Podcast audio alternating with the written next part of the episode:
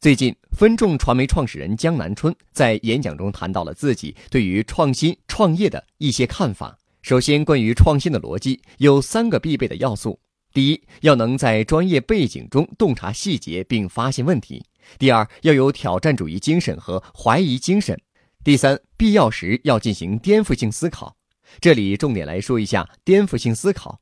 当初马云创办阿里时，不知道该如何做淘宝，于是便参考一贝，并花了两个月时间总结一贝成功的十大优点，然后完全朝反方向去发展。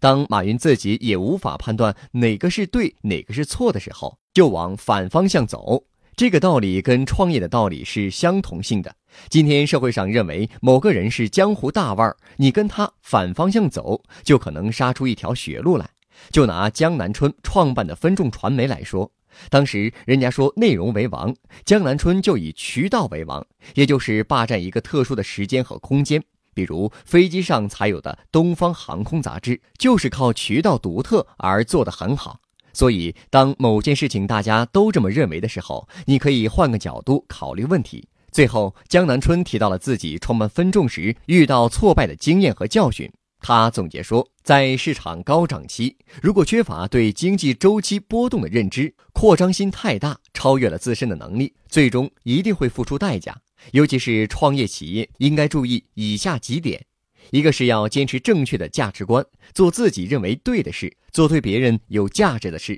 另一个是要重新站在消费者的角度去考虑问题，你要聚焦在核心业务上，并在这个过程中发现真正的客户。还有一点就是要做长远思考，不要只以资本市场做衡量，尤其是那种短期对自己有利但长期不利的事情，坚决不能做。而且，公司做到一定规模时，一定要有风险控制意识，包括商业模式中的道德风险。如果商业模式是建立在别人讨厌你的基础上，那就很难成功了。关注微信公众号“野马创社”，获取更多创业干货。